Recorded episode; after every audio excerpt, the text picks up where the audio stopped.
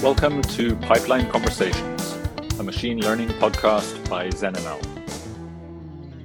In today's conversation, I'm speaking with Goku Mohandas, founder and creator of the amazing online resource Made with ML.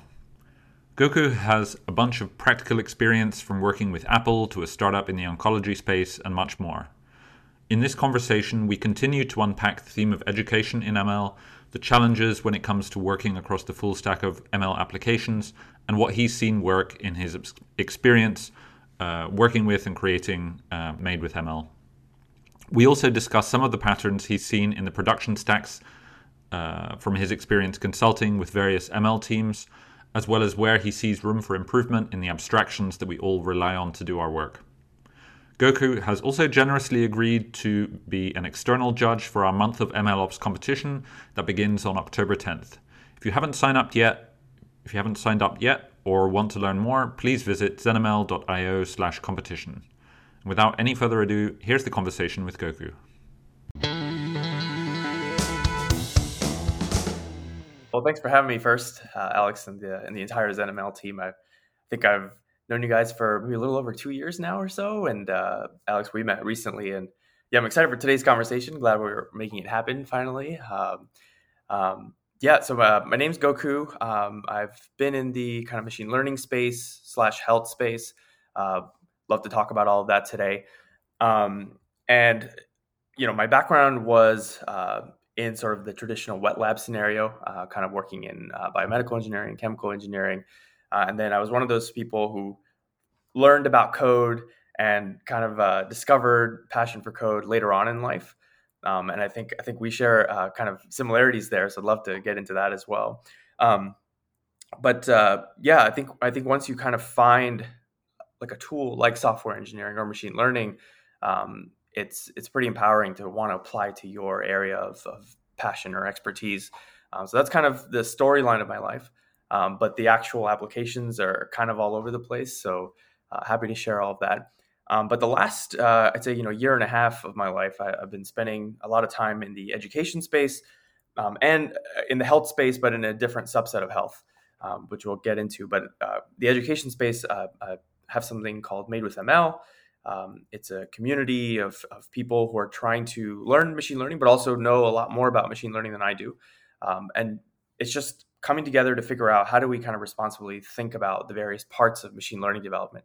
And I think you know ZenML is a huge proponent here, but uh, the idea of machine learning is no longer just within notebooks or, or tinkering with things. It's it's about real world applications and and actually deploying things that do things the way we want them to. And that's a lot harder to do with something that's not written with you know deterministic rules. Uh, so I think there's a lot more, um, a lot of, a lot of new ideas, a lot of borrowed concepts uh, from software engineering that people thought about for decades, all kind of coming together. And I just wanted to have a place where I can talk about these things. I can talk, meet other people who are also thinking about these things, and hopefully help uh, a few people learn about these things and have an easier time than you know you and I did um, throughout the years.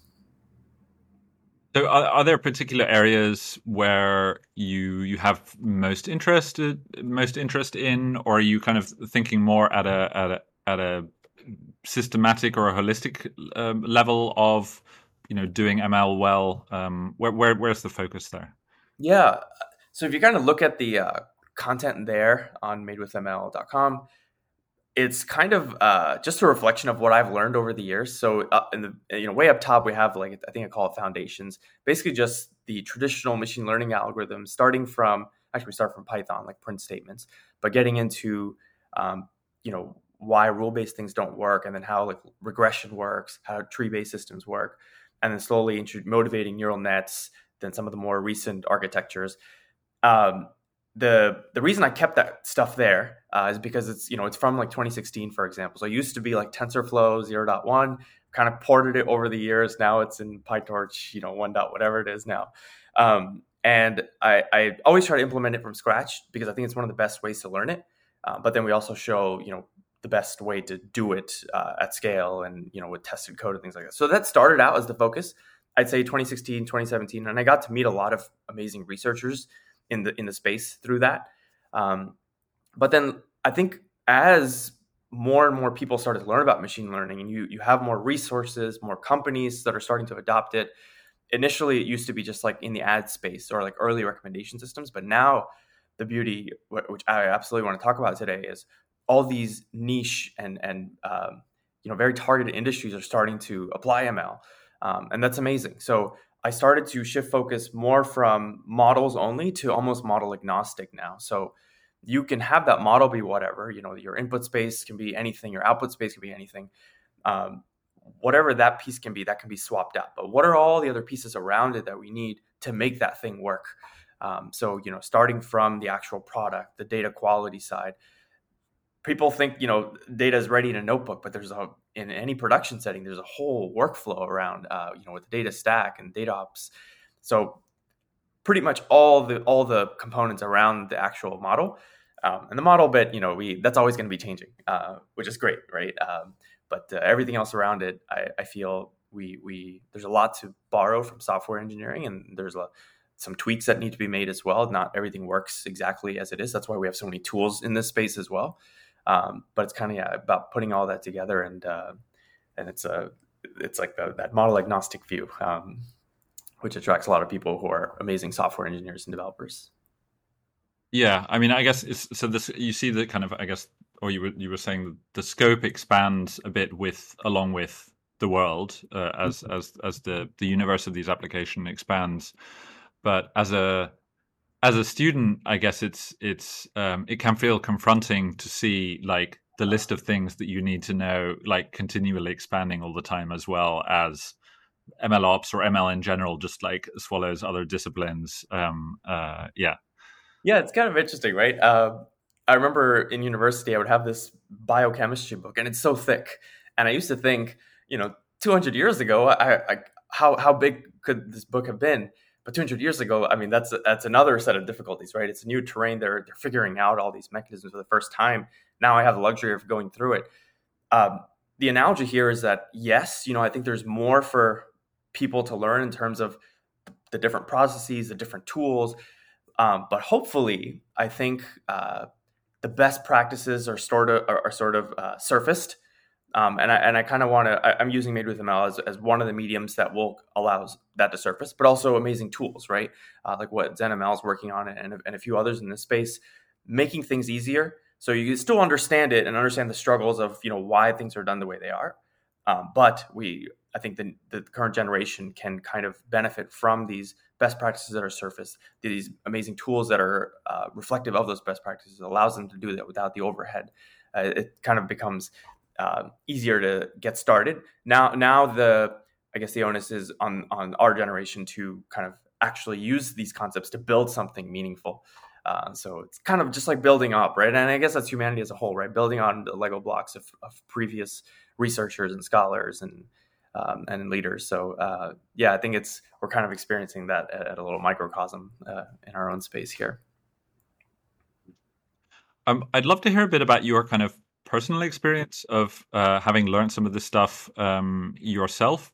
You know, uh, early on there weren't necessarily great courses, um, or, or, certainly wasn't as much uh, available uh, to people, and um, you know, yeah, h- how you went through that, how you experienced that. Yeah. For me, uh, I know different people are different types of learners. Some people just love to learn something new uh, and, and, tinker with it. Um, I'd say I used to be in that category, but that for me personally, that becomes very tiring when I'm just learning something for the sake of learning and I don't have an outlet to kind of apply it. Um, and you also, I feel, uh, you also don't tend to go deeper in some of the weird pockets of, of a topic unless you're working on something and building something. Um, so for me, it's always been kind of driven by application. So, uh, you know, started in the wet lab space, um, did a lot of research kind of in the regenerative medicine space with nanotech. Uh, again, a lot of wet lab. But I started to see, again, nothing to do with ML yet. I started to see how programming itself could be used to uh, kind of simulate some of the experiments that I was working on, or, or even sometimes simple, just like dashboarding, right? Uh, just simple analytics and dashboards to try to see where are we kind of wasting our time? What could we, what are things that we haven't tried? And again, the comparison here, right? The, the state of the art was like keeping track of this in like an Excel or notebook, physical notebook, and people will kind of review that stuff. So a lot of low hanging fruit, and I think there's still a lot of low hanging fruit in many industries, uh, including health. Um, but what ended up happening was uh, because of the nature of the health space, you have large unstructured data sets, you know, whether it's in the genomic space or text from unstructured documents. Um, the industry started to see, hey, we have this kind of data with these modalities uh, and also images as well, right? Um, a lot of medical imaging. We have data with these modalities, and then there's this new class of techniques that are coming up that are leveraging this, are, are, are really good at this kind of data modality and are not written with explicit rules. So it was um, it was a really good matchup there, and I, I you know still there's a lot of amazing work happening in health. So I, I kind of benefited from that, where I had all these people that were thinking about this, people at companies and at universities, right? Um, not a lot of things public at that time, but I, I had um, I had I had you know their shoulders to lean on to kind of learn about this stuff, work on actual projects that I need to figure out, and this was a very appropriate method to to actually uh, experiment with.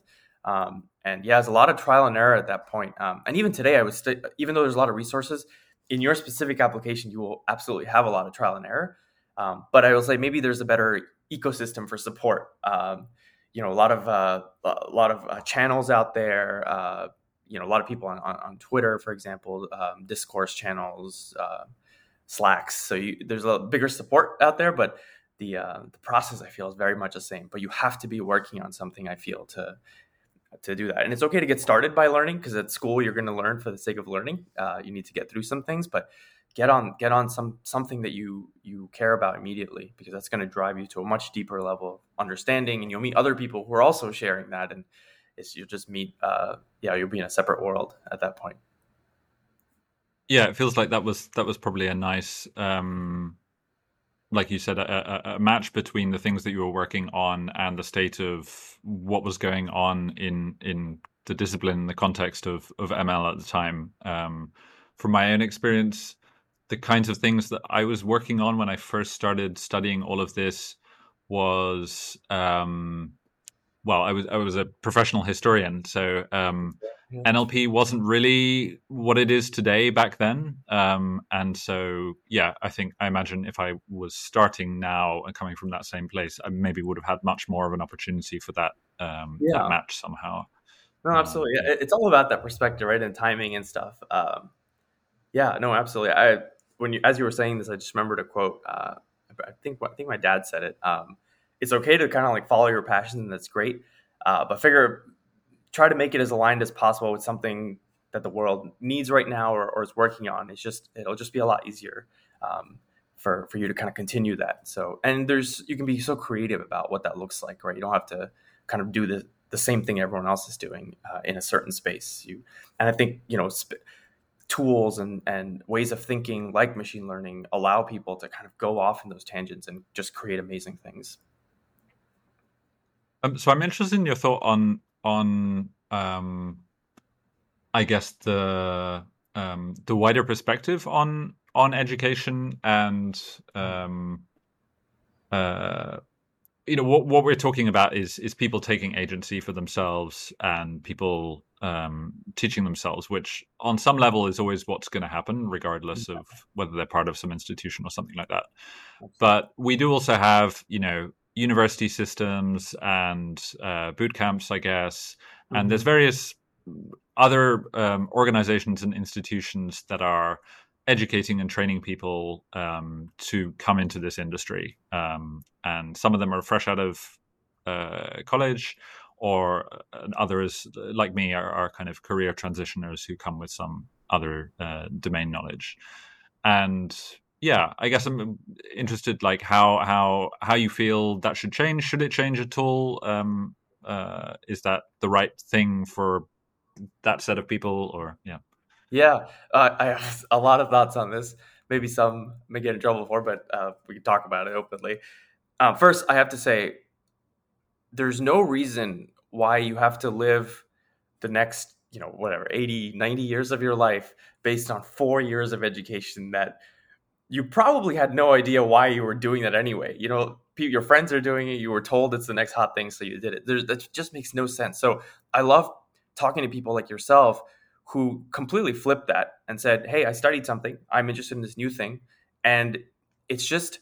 I think it's wired with people that this, you know, the first whatever 22 years of your life is for school and the next X years are just to like exploit what you've learned, but you sh- you should absolutely always be super fluid and be open to learning new things, especially if you're bored of what you're doing or you see something really amazing. Spend time in it, tinker with it, meet people. Um, I think you're you and, and you know I, I, have several other friends in the space as well who are as far as they can be away from like tech or uh, machine learning, who picked it up, who are who are loving it, and some of them brought it back to their space they were in before. Some of them are pushing this space even further. So I I love that and I think, um, and the reason I, I mention that is because it's it's hard to do, right? And even within universities right now, uh, the controversial view that I have is most scenarios, right? I, I think some people are are would um, wouldn't necessarily fit this, which is great. But most in most situations, the professors that are teaching you the stuff, the teachers that are teaching you the stuff, in up to up until like you know uh, junior high and, and high school here. That's great to have these teachers who know this stuff, who have done it maybe decades ago, whatever it is, or, or you know teachers their whole life and teaching the foundations. When you get into this part, you know, university, grad school, PhDs, you get your your you're gearing up for you know industry or the real world or your own startup. And I feel it's so important to be educated by people who have like recency and who have um, some kind of interaction with industry at, at, at the current state. Um, and I, and is, sorry, sorry for interrupting. Is that, is that because because the field is moving so fast and there aren't fundamentals yet, or, or why, why, is that? What, what's the reason for needing? Yeah, so you have fundamentals in the modeling bit, right? I think that's you know maybe three decades old, and that's great. Um, but for this, uh, you know, ML ops and applied machine learning and machine learning with software engineering, that's very much in flux, right? So it's not necessarily someone's fault that they're not teaching this stuff. It, it is in flux, but to be able to communicate this stuff, you need to have some kind of a touch. And I, the reason I said this is most because there are some professors who also work in industry now, and I think that's actually becoming an increasing uh, pattern here, which is fantastic. They're able to kind of communicate these things. So uh, this last year, I've been to some universities where I saw professors who have regular engagement with industry or, or working part time and by far their courses are, are the best right? Um, their, their materials up to date they're actually teaching how to think about this stuff. And the reason that's important is because when you graduate most people are going to get a job you know whether it's grad school or phd whatever it is getting a job. There's that disconnect between what you've learned and what you need to know to actually do the thing right? Forget about getting the job or the interview to do the to do the actual job. Um, there's another disconnect with the interview and the actual job, but that's another discussion. There is a disconnect between what you learn and what you need to do. So who's going to fill this this bridge? Um, I'm, I'm, sure you heard of like MIT has like this uh, the ninth semester, I think is what it's called. They kind of fill in missing semester. The missing yeah, semester, yeah. right? What yeah. you need to know with Git and uh, you know proper software engineering, and that's really great. And I feel we ha- we have our own kind of curriculum here for machine learning, and I, I largely feel the you know the open source space the community you know fast ai for example they've kind of there people are, are filling in the gaps here which is great to see. And it's a, a lot of it is free and open source uh, which is amazing. But uh, yeah that's, so, uh, gap. but I mean, how much of that is, um, you know, if the if the industry is moving so fast and things are changing, presumably at least some of that should be like on the burden of industry to not maybe not have such high expectations of people and have more training and onboarding that that kind of thing? Yeah that's true. Uh, right uh, most people are, are, very smart right? I think uh, i think everyone equally as humanity we have like pretty equal intelligence here. It's all about kind of what you're subjected to and if some if the industry can fill that piece which i've seen a lot of companies start to do the hire really smart people. Not necessarily you tick off these 20 boxes but you know how to think about things. You're motivated to think about these things. These 20 boxes that they're looking for can people are trained you know in a month or two which is amazing to see. So yeah i think i am seeing a lot of that. Um yeah i i, I will say like even even in, the content that i have on made with ml something that i noticed in the last year uh, if you look through like the mlops content the earlier sections i'd say like the first half the fundamentals have surfaced themselves. Um, like you know experiment tracking testing to some degree and that's amazing, right? It's it's they're starting to solidify like what are the best practices. Forget about the tools. What are the best practices? How should you, should you think about this stuff? The the ones further downstream, uh, you know, around monitoring or continual learning, these are still in flux. And as an industry, we're like kind of like figuring them out. Eventually, I think we'll have like that first, uh, you know, official guidebook, if you will, for how to think about a lot of these things, and eventually even different stacks for different contexts. That's many years out. Um, but I think it's it's starting to mature but it's uh, it is possible to learn this stuff. But yeah, huge onus on the individual to go and actually do this. Um, but you're right. I think the responsibility should also be shared on the industry side, especially when it's difficult to hire people that will tick all those boxes for you. Hire smart people and get them to learn this stuff because this stuff isn't that difficult to learn compared to everything else I've done before. Um, that onboarding, you know, it can be very crucial to have like amazing people um, on your team. So you kind of were, were touching on, on on the idea of like maturity in the industry that perhaps for some things there aren't there aren't necessarily best practices yet. Mm-hmm. Um, how does that square with? Um, I mean, there are obviously some companies in the world that are doing serious things with with ML in you know in a, at a very large scale um, and um, I guess you know doing things which maybe weren't possible five years ago and so on. Um, but then, of course, you know, you do have this this gap with many other companies who aren't able to to replicate that somehow. So, is it a question of the industry not being mature enough, or just it being very hard? And yeah, yeah, I think people are starting to understand. Uh, in my head, I think of it two two ways. There's the process, and there's a way how you materialize that process, i.e., the tools. So the process side, I think we're starting to mature at a faster rate.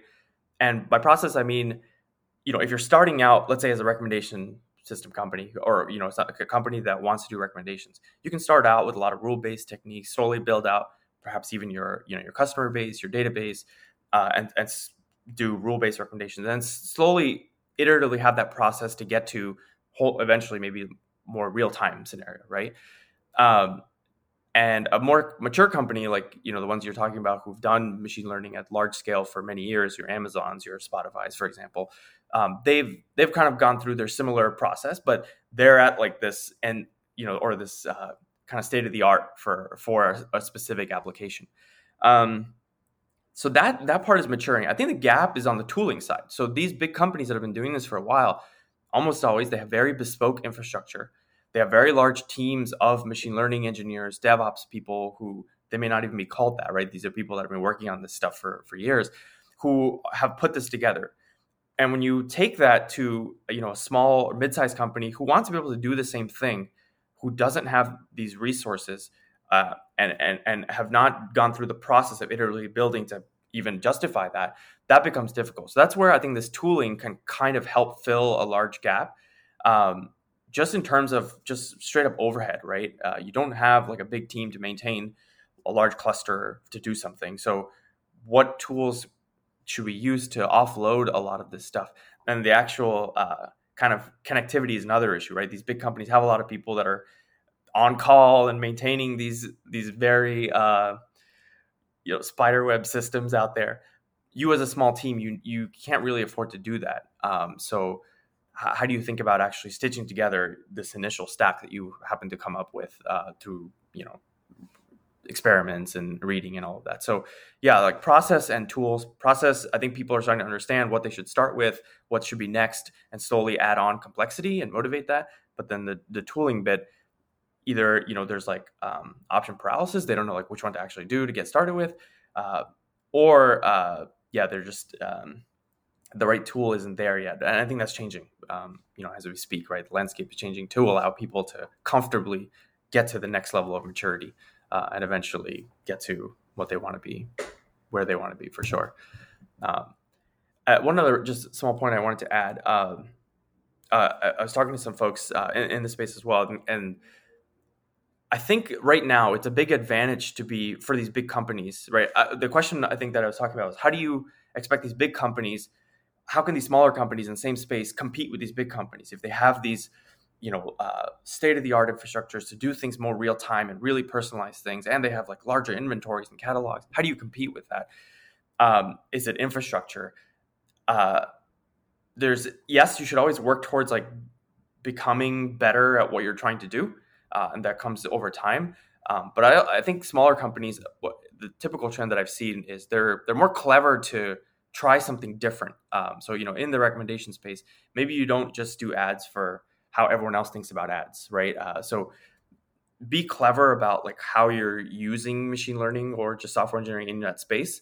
Uh, then eventually, you know, you will build up a catalog, a user base to justify a, a more, you know, uh, more real time stack, for example, in this case. Uh, so the infrastructure part will eventually level out, but you should always kind of be clever about what you're actually doing with that machine learning. And um, I, you know, I have, I have a lot of similar analogies in health as well. Um, whether it's drug discovery or text processing, everyone thinks about doing the whole thing uh, but if you can break it up into chunks and augment the physician or the nurse practitioner or, or you know or the biologist, that you fit into industry a lot better. You you kind of separate yourself from other people that are trying to do the whole thing end to end that have been around for a decade or longer. Um, yeah, I think it's it, there's a lot of ways to be clever to kind of bridge that gap as well. In the meantime. So when you're talking about end to end, there, you're not talking about like end to end ML. You're talking about the wider process. Uh, yes, exactly. Yeah, the product itself. Mm-hmm. Yeah. So instead of going, yeah, from like replacing all doctors immediately, rather like focus on like the one bit really big pain point or something with some tar- very exactly targeted right. solution. Exactly right. Uh, mm-hmm. And you can even have it like my last startup. Uh, you can have it wedged in at the points that it makes sense. Offer full transparency in terms of like why you why something is being predicted or suggested, um, and it just works really nice with the process as opposed to like you know that black box approach where you just spit out something at the end and no domain expert will will reasonably trust something like that uh, you know even if it's coming from the best universities or whatever it is. It just doesn't fit with the workflow that they've been doing for you know 50 years um, yeah. Um, i just wanted to pick up something you said just before around tooling. Um, it's there are a lot of kind of, particularly in the MLOps space, I feel there are a lot of um, areas where, particularly for people trying to to get up to speed with things, to try out things, to to have a sense of like what that um, that setup um, that isn't just local and running on your laptop like looks and feels like um, feels like there as well. There's a kind of a gap in tooling. I mean, you do have K3D and whatever Minikube to have a you know Kubernetes cluster running locally, mm. and there are some things like that. But um, a whatever for for cost reasons, perhaps maybe there also is just some some solutions which don't make sense at all when running on in very small scenarios.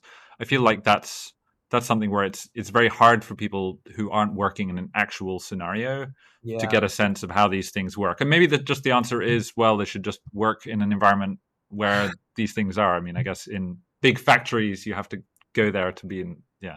Yeah. Oh no, that's such that's a great point. Um, so for example, my learning journey with anything at scale, uh, you know, with Kubernetes, for example, I, I never sat at home, spun up a cluster and tried to like play with my own big data set or anything. I, I, I, my focus was always on like, what am I building? Why am I building it?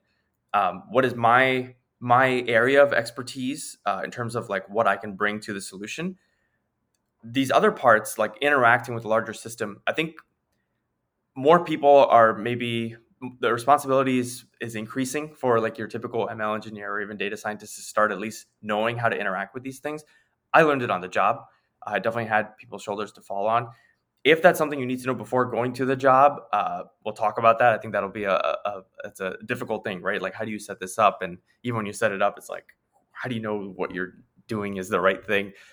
I so for example, uh, in my course, I, I don't actually focus on. I in my head, that's like a specific stack almost in my head, um, and you know, in, in for example, in uh, the last year and a half, I've spent a lot of time on Made with ML, but also with a lot of different public and startups in the health space, uh, genomic space specifically. Everybody's stack is different. Some teams had that justified it. Some teams had it where they absolutely shouldn't have, uh, which is a different story. And I was like, why are we even dealing with this? Um, and some teams justified. Some teams don't have it. A lot of teams like try to go as far as they can with their existing stack until it's like a big pain point, and only then will they switch. Um, which is you know has its pros and cons. But everything, every team stack was different. Everyone's process was different, and you learn those. I call them minutia. It's a big deal in the beginning because you don't know what you're doing, but eventually you will learn that stuff. You'll pick it up. There's people who who are doing that. Hopefully, hopefully you're not setting up this for the first time. If you have, hopefully you've done it before. Um, you you you have these people on the team to learn from. That's the process, uh, or that's like the the specifics of the process. But like end to end, like why are people doing this? How, is it possible to do that stuff? You should know about that. Um, so that that's kind of what I fo- focus on, and it's been tough, Alex. Like on the course, for example, I want as more people are kind of going in using that stack, I want to be able to showcase that. And uh, I used to have a section. I used to have a whole lecture actually on like K8s and how to think about this stuff. And yeah, we use like mini Minikube to go through it. I, I removed it because I was like, this is it's getting too specific for this one stack. Let me just talk about like how it's done very quickly at a high level, but like why would even like what's the end goal of, of wanting to do something like this? And the specifics maybe i'll add it back one day when it does make sense but I, i'm at this level where i'm just thinking about like larger processes itself. So for the ml ops uh, sure you have a data set you think about testing that you think about uh, developing with that. How do you evaluate the artifacts that came out of that? How do you deploy that? And then how do you kind of think about monitoring once it's deployed. And then on the other side, I also have uh, we have like I just added like a data engineering side, so the data ops side. Like in the ML ops, you, you the data set was already there as a CSV, but how did it get there, right? Or or is it even a CSV? How should you think about it? So this one, I also was hesitant, but I ended up adding it, and I chose a specific stack. Um, uh, but you know, how do you think about data sources and destinations? How do you extract data from there? Uh, so we use everything we use open source, um, but I do mention like more, like closed source options that are great as well. But we use Airbyte to extract, putting that in a BigQuery warehouse, and then just using that for an analytics purpose and an ML purpose. So I wanted to show like what is data, what does that workflow look like? How does your data actually get for your get there for your application? And I do use specific tools, but there's so many different variations you can have in this stack, and and I, I, I, make it a very very important point to just focus on the workflow. Yes, we do use specific tools to actually showcase how this works, but bear in mind that for your own stack, it may look a little bit different, but the, the whole process is going to be the same. So, you know, for Kubernetes, same thing. Like, what does that process look like? The specific tools you use, that's going to be up to your team, and you can learn that stuff quickly once you know like what, like why you're doing this, uh, and like kind of the big parts of the process. Those are those are things you'll pick up, and they're always change too, right? You're gonna have new tools all the time, and new APIs you'll have to probably learn, but you know what you should be needing to do or wanting to do um, for sure. Mm-hmm. Mm-hmm. Um, I'm super curious, like especially since since you mentioned that you've been kind of exposed to lots of people's different uh, different stacks. Like, are there any common commonalities among them? I know you were kind of saying that there were there are lots of different practices and and uh, maturity levels or whatever there, but um, yeah, what, what's the picture of of ML in production at the moment? Um, let's see. Maybe we can split it into the data side and the ML side. Um, yep. So the data side I don't see too many people, even even in like the health space, um, which always gets a bad rep sometimes. Like you know, people are coming from these wet lab scenarios. I don't see too many people just uh, kind of sharing CSVs or or uh, you know uh, JSON files like on an email. It's like here's the new data set. There's there's a pretty good maturity in terms of um, putting things in a, a, like a central location, having um, having having like credentials around it, who can access it, which is very important in this space.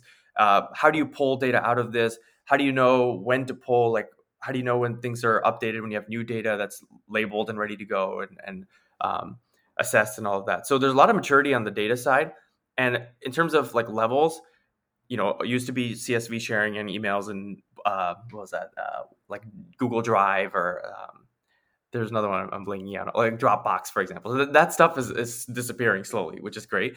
Um, people are at least putting in like a database, and people are learning like how to interact with it. Um, and I'll talk about at least in the health scenario, like why that's happening. And then you'll have slightly more mature companies as they kind of grow and their application space grows.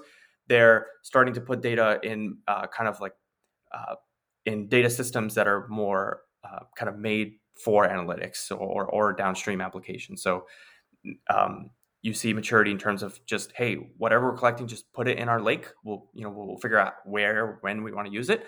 The things that we do want to use you know send it to a warehouse and let's have that be central. Um, the reason I, I, think this is happening um, some teams are obviously following the maturity of that they see in the other spaces and, and they're uh, riding that wave. But there are some amazing tools that are making this seamless.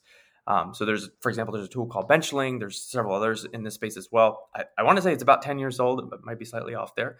Um, but all the experiments that you run, uh, whether it's you set up an experiment for, in the wet lab, for example, with uh, you know all the materials, etc.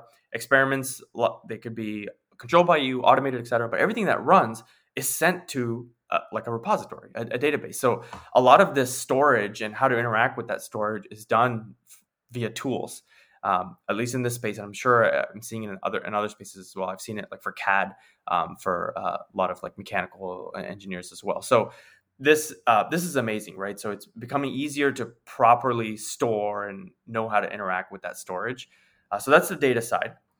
Um, and then on the machine learning side, again, going back to like the the content, the earlier parts that are more mature, more people are doing those things because it's easier to do those things. The later part, people are either not doing it or they're kind of still tinkering with different tooling options to figure out how to make it work. Um, but I would say, as a whole, people are thinking about, people have a better sense of what is machine learning, where should it be used. Um, they kind of know like what spaces are things that can be actually mapped to. Um, yeah, that's definitely growing. People are doing a better job uh, of actually like experiment tracking i would say. So before eh, this this one i still see a decent amount but people work in silos. Like this data scientist is doing this project.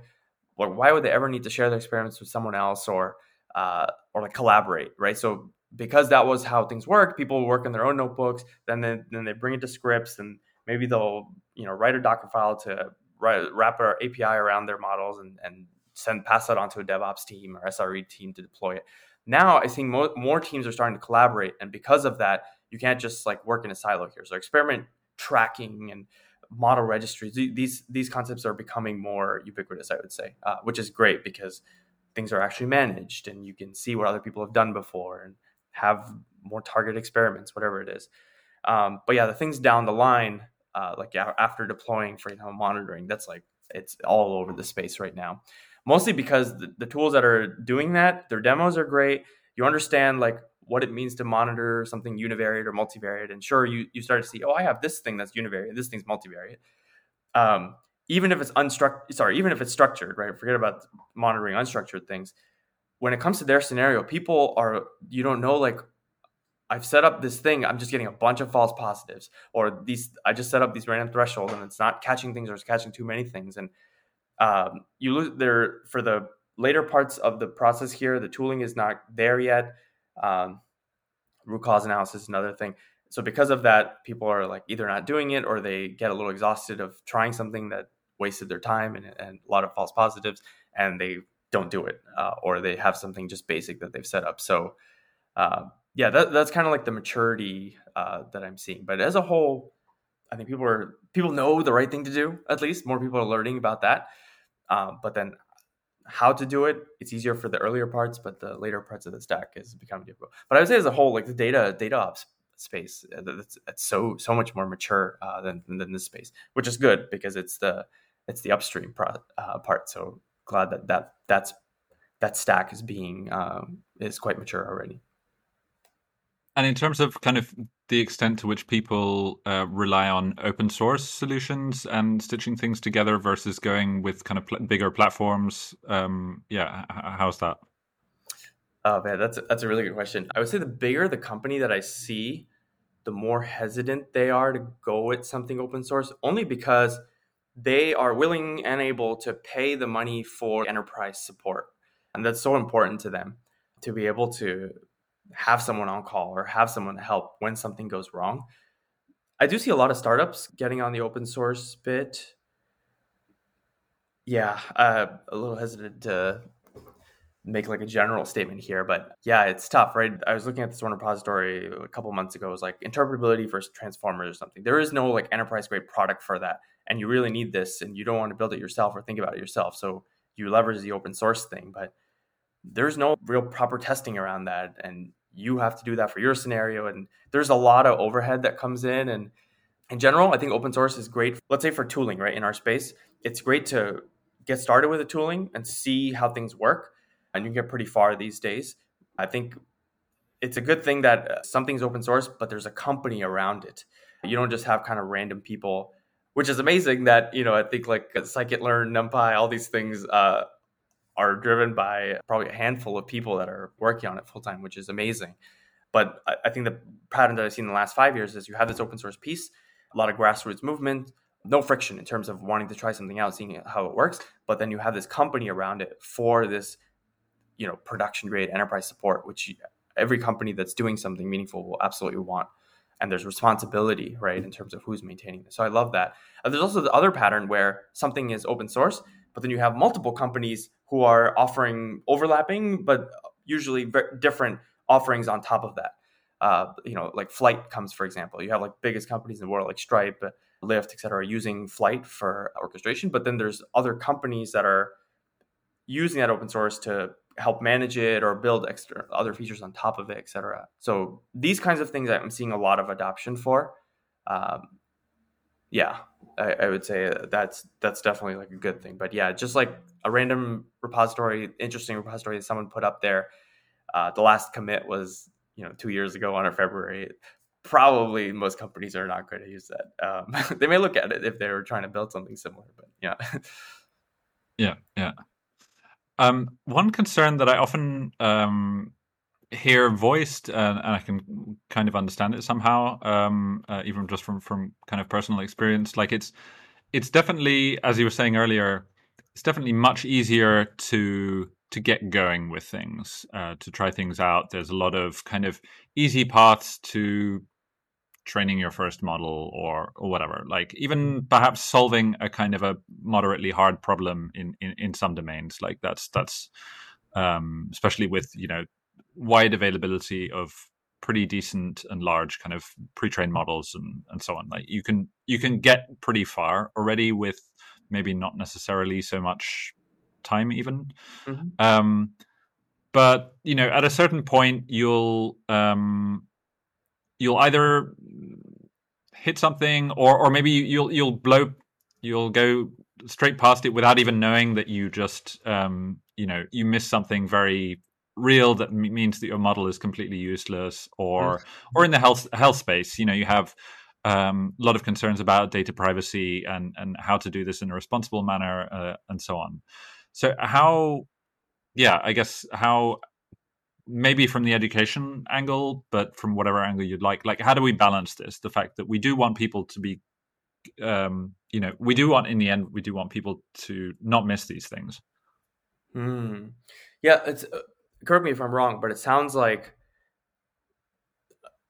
the slight mismatch between like the engineering side and the technical side, and then potentially missing something on the domain side, like just because it's possible technically you spend all this time and effort working on it, but you you might might be like the wrong thing, or is this slightly different? Or even not necessarily. I mean, there's been quite a bit of work recently on just the, this kind of reproducibility crisis for mm. um, for ML and deep learning and so on, um, mm. where yeah, just like a whole bunch of things are yeah not not what we thought they were necessarily, or mm. um, aren't aren't going as well. Um, uh, yeah, I see. Okay. Um, so you're asking like how how how should people think about these things so they don't miss miss something like this? I think uh, the one I the one you're talking about maybe I saw a different one, but I saw one specifically in the health space, and it was just I, I want to say like eighty percent of the so people had like projects uh, in industry. Uh, I think it's from Princeton here, and then on the on the right column they had like what they did wrong, and I, I want to say eighty percent was like they just uh, either shared the test and train split here uh, or, or like just didn't have splits and just like reported. It's that kind of thing. Yeah. That yeah, kind of a yeah, thing. Yeah. okay.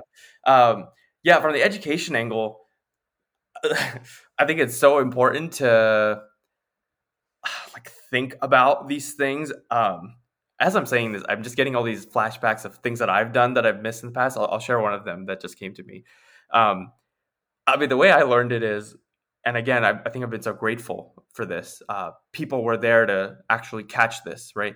And I think this is why in a team, your PRs and your team process for actually like pushing code to every level, uh, stage, product, whatever it is, it's so important to have this kind of review process. And hopefully, you have some kind of a mentor figure or, or you know, someone who's done this a lot longer than you in your team. Um, if you don't, you know, we'll talk about that scenario as well. But um, I think that's amazing. Like being able to, and you can't just like dump a whole repo on someone, right? The process is super important. Having saying this is what I'm, this is what we're working on. This like micro bit, pushing that, and being able to test everything around that, I think is super crucial.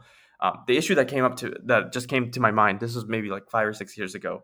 Um, I was creating a dictionary. Again, uh, the test train split sounds like a joke, but there's so many variations to that. I'll share the one I'm sharing right now. It boils down to test train split. So um, I think I had uh, I created my splits properly, made sure it was a classification task, made sure the class you know distributions were same across all the splits. But then when I created my uh, vocabulary, like for encoding labels, for example, uh, or sorry, encoding the inputs, I had used like the entire set. So there were no like unknown terms. Uh, let's say it's like a word level, right? So there are no unknown terms, and you can't do that. Uh, and it's not like a direct trust train split, but it is like I've, it's it's a form of data leak here. So something like this, I had someone who actually caught that uh, during a PR and told me, hey, th- this, and it was like it's a one little toggle, right? It's this entire instead instead of this one entire data set data frame, it's just this split. The model will work, everything will go through, no errors will happen. I'll have actually I'll have fantastic performance probably. Um, but this, it's horrible, right? Like, when you actually deploy this, you'll you'll notice it hopefully. Um, but yeah, something like this, I just had mentors. I think now, years later, for the more mature parts of the stack, I think there's almost like checklists that you should uh, think about for each of the different processes. The later ones, they're being made uh, over time. Um, but yeah, these these are the kinds of things, right? These are the kinds of things we want to start teaching people. Uh, like, what are what do you think about the, how do you think about the process as a whole? Not necessarily how to do it with like the specific tool. It's like, what is it? How do you do it as a whole? And then if you have a tool that does it, great. Now you know why you're doing it. Um, but yeah, it's I mean it's easy to miss this. Uh, even when you're like coding by yourself at home, it's you just start coding you're developing and you may know this but you just you just miss it because you're you're in the zone you're doing something. So it's really good to have a process around a review and approval and having uh, you should and you should be reading other people's code too. Um, yeah i think that's super super important. Yeah I'd, I'd love to hear you, you mentioned the kind of the the scenario where you don't have that review process around you and those those people around you because i i wonder whether um, I don't know, thinking just globally, whether that's more the norm or increasingly going to be more of a thing, particularly um, with you know more and more domain experts having at least that opportunity, like we were saying, to to to learn things and to get started. But then maybe there aren't just aren't people in your particular country, or there aren't enough of them to go around to mentor everyone who's who yeah. wants to do things with with ML. Um, and you know you have great courses like Fast AI that will take you like to to to a pretty far level, and you've got the community around you, I guess there. Um, but again, at a certain point, like yeah, there'll, yeah. there'll be things that you you, you hit. There, your like private PR with uh, you know like a discourse thing or something. um, yeah, that's a really good question. Uh, this I, I always recommend to people if you're coming out of grad, unless you have like a crazy startup you just absolutely need to work on. Uh, I do recommend people join um, a, mid-sized slot or like a, a high, uh, like a large company, um, just because you have that mentorship built in. Uh, highly, highly recommend that. And then you will you will know you you will become that person, right? And maybe even better. Um, you can go to a startup or start your own thing after that because you understand the, all the all the kind of technical details and niche details of that. Um, so you become the expert, applied expert over time. Um, so I highly recommend that. But that again is a privilege and a luxury to be able to join a big company like that and do that. So, um, especially in a lot of developing companies that that support system may not necessarily exist. Um, yeah, I mean, right now the the courses. Uh, I, am the reason you know I think uh, Jeremy does this and and I do that I do it made with ML make everything free is definitely don't want any barrier on the actual like learning side of these things. Anyone who wants to put the time in, they should be able to go through this stuff. Um, so I think uh, you know hopefully that's helping out people, but yeah, that, uh, it's really tough, right? It's uh, if you don't have the support and you can't openly like share the stuff that you're doing, how does it how does that work? Um, Presumably, yeah. so, at least some of the answer to that um, has to do with the tooling as well. That like tools shouldn't allow you to like shoot yourself in the foot or that kind of thing as well, to some extent. Yeah, I, I, I think built in like that, uh, built in checks like that is uh, definitely a great way to great to enforce like best practices, right? Um, I'm just thinking like this data leak one, it would it would be like a this one maybe it's because it's kind of on the modeling side, it'd be more difficult to catch perhaps, but um, you know, let's say on like the data quality side, maybe yeah, maybe you have some assertions that every column has tests written for it or something, or or testing like completeness uh, coverage for uh, on the on the each feature or something like that. So yeah, I think tooling can can go quite far. I'm, I'm curious. Um, maybe we can chat about this another time. But um, if you guys are thinking about that kind of uh, enforcement, right? It's kind of like a it's like it's a feature, right? It's a seamless enforcement for the user to do certain things as they're developing through the ML workflow there. Um, I think that, yeah, that's a really good way to insert it there. I think maybe enforcement is a is a strong word. Mm-hmm. Um, uh, definitely, like I was speaking with the um, a couple of um, guys from the Metaflow uh, team um, mm, a few right. days ago for the podcast, and there we were kind of framing uh, it around the, the idea Hugo? of nudging. Okay. Yes, Hugo and Savin. Um, yeah, okay. they, they oh, both came on. Yeah, yeah. Um, so yeah, we we were kind of talking about nudges and that like the nudging, tool maybe like should nudge, nudge you in the right direction.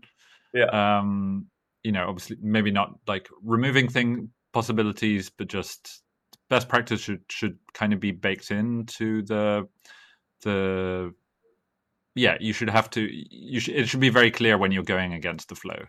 Yeah. Um but i think there are some things where it's going to be hard still hard to do that. I mean, personally the thing um, that in in my experience working with this where where I feel like I'm most likely to make a mistake where it's really hard for a tool to, to make suggestions or things is just because because I don't come from a maths or uh, statistics background or any really kind of scientific background. Mm. I feel like it's it's quite easy for me to make errors that someone with more of a statistical mm. intuition would really pick up pick up on and you know the tools they expect you to know a lot of that um, already like you can use them without knowing that um, so th- that's the kind of thing which i think maybe is a bit bit harder um, yeah no that's a really good point um, that's true yeah i'm sure there are things that seem obvious um, but you know whether new grad or coming from a different space it it may not be so obvious yeah yeah, hopefully, you know, the kind of the ecosystem gets better at learn this, but I, I like the idea of, of the tooling nudging that too. Because um, we see it in other tools, right? Uh,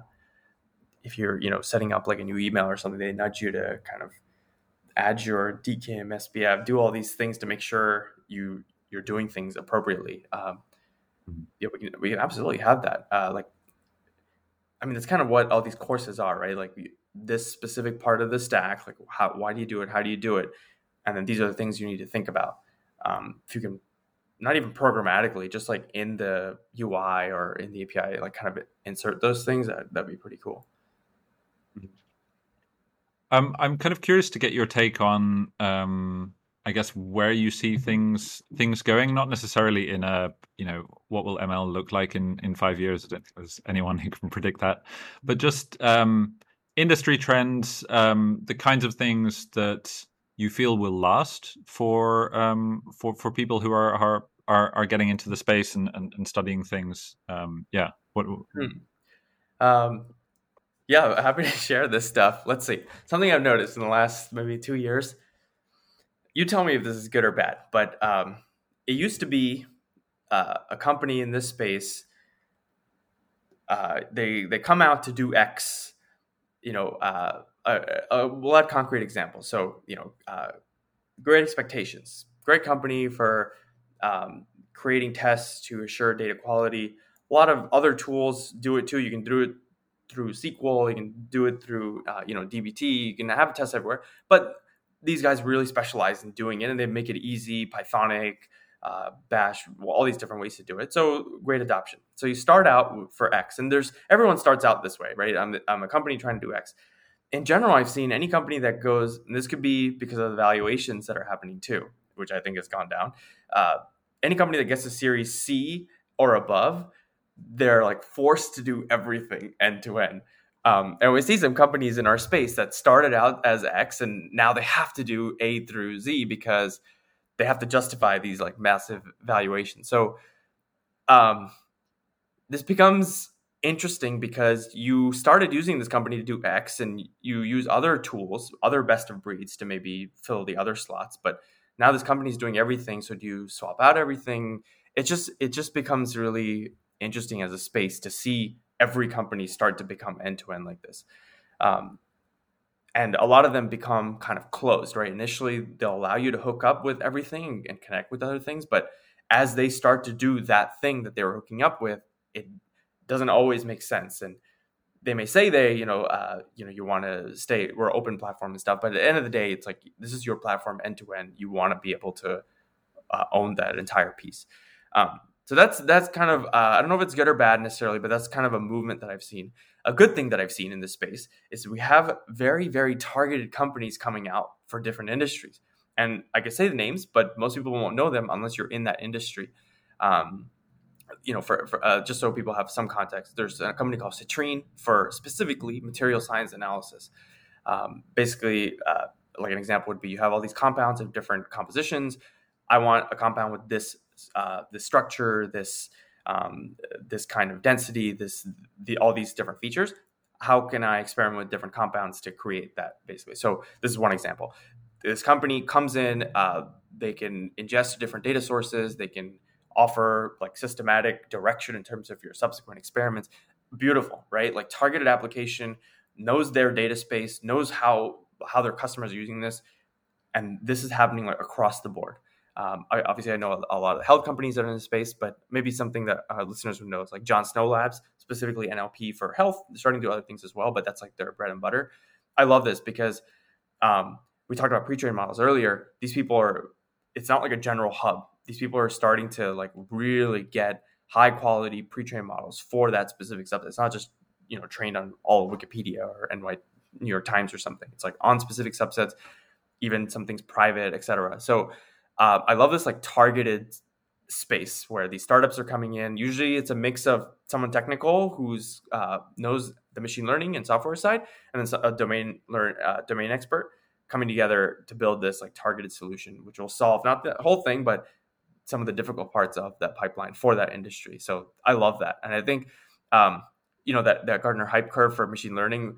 It, it may feel like a lull to some people on social media, or they're only hearing about these language models but there's a lot happening in this targeted space, and you don't hear about it because either it's private or it's not sexy. Uh, but it's amazing. I, I, think like people are, are actually using this stuff um, in production and using it properly. Um, just before I ask the final two questions, I'm kind of curious then because um, at the other end of the scale, you have um, I don't know DeepMind that like um, at least on the surface of it, you know, claims to be doing some like pretty like path breaking stuff in terms of like health and medicine or at least like the downstream parts of that. Um is that is that how you see it as well? Like um uh, you mean with respect to in terms of like the the you know protein folding and the various kind of uh, things that as a result oh. of that that they've they've been releasing and yeah. Yeah deepmind's an interesting example because um so they uh, just for some context, you know, there's AlphaFold, AlphaFold two, um, and AlphaFold two as as like a domain expert is significantly better uh, in terms of actually generating more accurate uh, sequences, right, or how things actually fold. Um, and on some respects, to like the pure performance side, it may be you know less performant than one, for example, but it's more actually has more utility to the, to the actual domain. Um, they started a new uh, venture uh, still under the Alphabet umbrella, but separate from DeepMind, called Isomorphic Labs, which is to kind of uh, productionize this bit. There, I say DeepMind is and Isomorphic is very interesting because they're they're kind of rethinking the entire process of drug design in this case, um, which is one application of knowing how a certain protein folds. There's many other applications as well, but drug, obviously drug discovery is a big one. Um, yeah, I, I mean that it does fit with what I said earlier too, right? It's like a very targeted application from this kind of general way of thinking. But yeah, they're they're kind of like uh, they're kind of like turning the entire industry upside down. Uh, whereas some of these targeted companies, they're they like fit with the existing workflows and they know how things are are, are done. But um, yeah, that, that those are definitely. I mean, definitely everyone should be uh, keeping up to date with how they're thinking about things in general. But Um, that's amazing. I think the challenge for yeah, them uh, will be kind of actually assimilating in the existing workflows because your your phases of, for example, drug trials are not going to change. Uh, those are, are set. You have agencies, international and the domestic agencies, heavily kind of regulating that, and as it should be. Um, it'll be interesting to see how their thinking and what they're producing will be adopted in this because the the protein, uh, you know, AlphaFold, the outputs of AlphaFold, for example, I think of it like an encyclopedia, where the, it comes out with these highly accurate protein um, folded, you know, 3D structures here, which is useful for downstream applications. It's it's good to produce this layer of how things are folded, but then the applications that are built on top of them, these have direct impact into you know eventually potentially the eventual drug that's developed, for example, or the new material that's synthesized. So there's like a lot more process, workflow, regulation, a lot of times red tape around it. So it'll be interesting to see how that fits in. Whereas the other two examples that I mentioned, um, like citrulline, for example, it's it's it's doing something novel here, but it, it it's a very natural fit with how things are done right now. Um, but yeah, I think it's good, great to have both classes of companies for sure. yeah, yeah, and I mean, you can definitely tell. I mean, it's great that they're working together with um, scientists and, and other institutions and so on. You definitely get the feeling that they're kind of chomping at the bit for the next next big challenge or yeah. or whatever. You know, absolutely. They're, yeah. they're busy busy with lots of things, but at their size, you would hope that they would be. That's true. Actually, I, Alex, I would highly recommend you get um, Max uh, Jaderberg. So he's he's he's doing the machine learning side with Isomorphic. Uh, just wonderful, wonderful guy, wonderful speaker. Uh, I'm sure he. I'd love to learn more details as well, but uh, he'd be great for listeners who are interested in specifically how is AlphaFold being uh, leveraged and, and, and even greater, even more than AlphaFold is one piece. Like folding is one piece of the process. There's so much more. Uh, you know, like solubility, affinity. There's so many other pieces to drug discovery, and uh, I think that would be a cool, cool thing that listeners might be interested in. Nice, thank you. Um, so we usually end with with with a couple of kind of quick questions. Uh, you can take them in whatever direction you'd like. Um, okay. The first of which, um, what would be a quick win that someone can add to what they're doing currently to um, make their productionizing of models more robust? Oh, more robust. Okay. Um, yeah. So most most of the companies that I uh, work with these days, uh, they have something out already, and, and a lot of them have have models in production. Um, it's mostly around trust, and you know, monitoring is one side of trust, but a, a more upstream part of trust is like testing. So one thing that I highly recommend people do is when you're doing the offline evaluation and even the online evaluation, just have like slices, subsets of your data. Large companies already do this. Um, their slices are a little bit different sometimes. It's like who are the biggest paying customers? We want to make sure their stuff never goes bad, but have more uh, slices around maybe like minorities or um, you know interesting feature combinations. It also doesn't have to be explicitly sliced on your features too. A lot of them could be implicit things as well. Um, but think about this, like sit down away from your laptop. What are the slices of data that you already know are problematic? Um, what are the slices of data that you definitely want to keep an eye on? Uh, and creating that is super easy right? I mean you can you, you can do it yourself with just you know python um, slicing on the data frame itself. You can also there's packages like snorkel etc um, yeah absolutely baking those slices as part of evaluation and then have those be reported every time you're updating something or as if you're doing CI/CD, have those be part of the consideration as well. But I think slicing is very underrated. I, I, I, see very few teams actually doing it. A lot of teams know about it, but they um, they aren't doing it. Yeah. Nice, super practical. Yeah. Um, and what um, uh, from from the kind of I guess from the toolmaker side, what's one part of putting models into production um, that you feel is neglected or isn't hasn't been given enough attention? Um.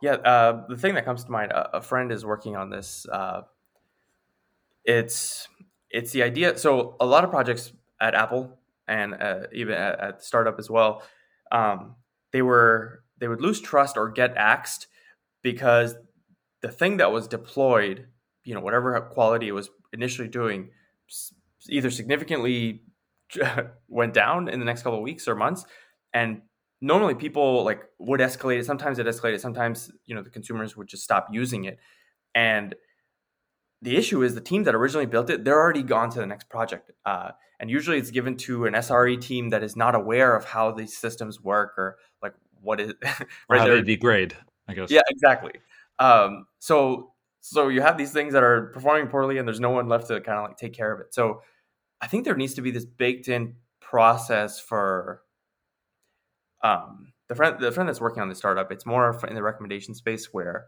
uh, there is there's little to no label lag so the data that's generated is is the ground truth so the retraining process becomes quicker. But even for the, the situations that have a labeling lag there's you can have like a small stream that's labeled every day or week or whatever your labeling workflows look like. But the idea being that you want to have like this constant retraining cycle and knowing when to retrain uh, and then when the once the retraining happens like having that evaluation out and knowing how do you compare the, your current models, you know, offline evaluation report and online evaluation report with the existing one.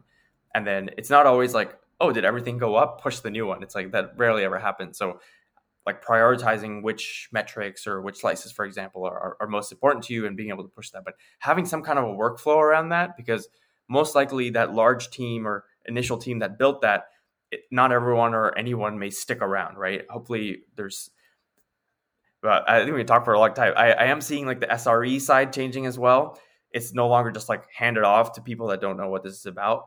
Um, as the monitoring tools get better and, and there's more like importance put around maintaining quality of machine learning models, the handoff is there is still a handoff, but it's happening um, in the context of like teams that are better equipped to deal with uh, drift and degradation like that.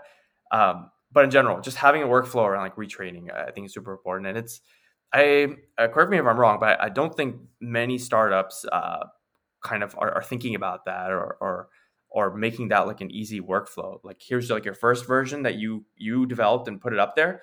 We'll create like subsequent versions for you to compare over time as new data comes in, and then you, you should be able to push. And we'll do all the quality checks on the data side, the model side. Your code hasn't changed; it's the same same architecture and everything, but we're just retraining it for you on this new data set. Um, and and we'll let you know if things go wrong and you can push push new models compare things. Uh, i think that that kind of a workflow is definitely missing. Um, and the best teams do that just it's all it's ad hoc. They do it themselves and they write custom things but it would be nice to see that baked in a tool for sure. Interestingly i see uh, a fair bit of kind of innovation or at least um, interest in, in innovating on that in annotation companies and labeling companies hmm. who you often see like taking bits of the modeling process and uh, and stuff and building in kind of a lot of these kind of iterative processes around how people are labeling data and so mm. on so that a obviously just to improve the labeling process but uh, often it ends up being um, yeah it, much more kind of circular process than uh, than previously was the case certainly. Yeah. Well, that's a great uh, yeah that's that's a really good example actually well thank you so much for coming on uh, and being so generous with your with your time and your thoughts uh, and everything and um, yeah uh, thank you. Now, glad we made this happen, Alex, and uh, yeah, happy uh, next time. Happy to dive into maybe on the more genomic side that I'm working on. I'd love to share that too. It's um, it's a large part of it is is machine learning, but uh, it's a lot of a lot of things specifically uh, specific to the domain as well. But um, yeah, happy to come in for another time and chat about that. Excellent, I'd love that. Thank you. Thank you for listening to this latest episode of Pipeline Conversations. If you enjoyed what you heard, please consider giving us a review wherever you get your podcasts. It helps us get seen by more people, and of course, it's always nice to receive feedback. If you have suggestions for future guests, please send them over to podcast at zenml.io. Thanks. Until next time.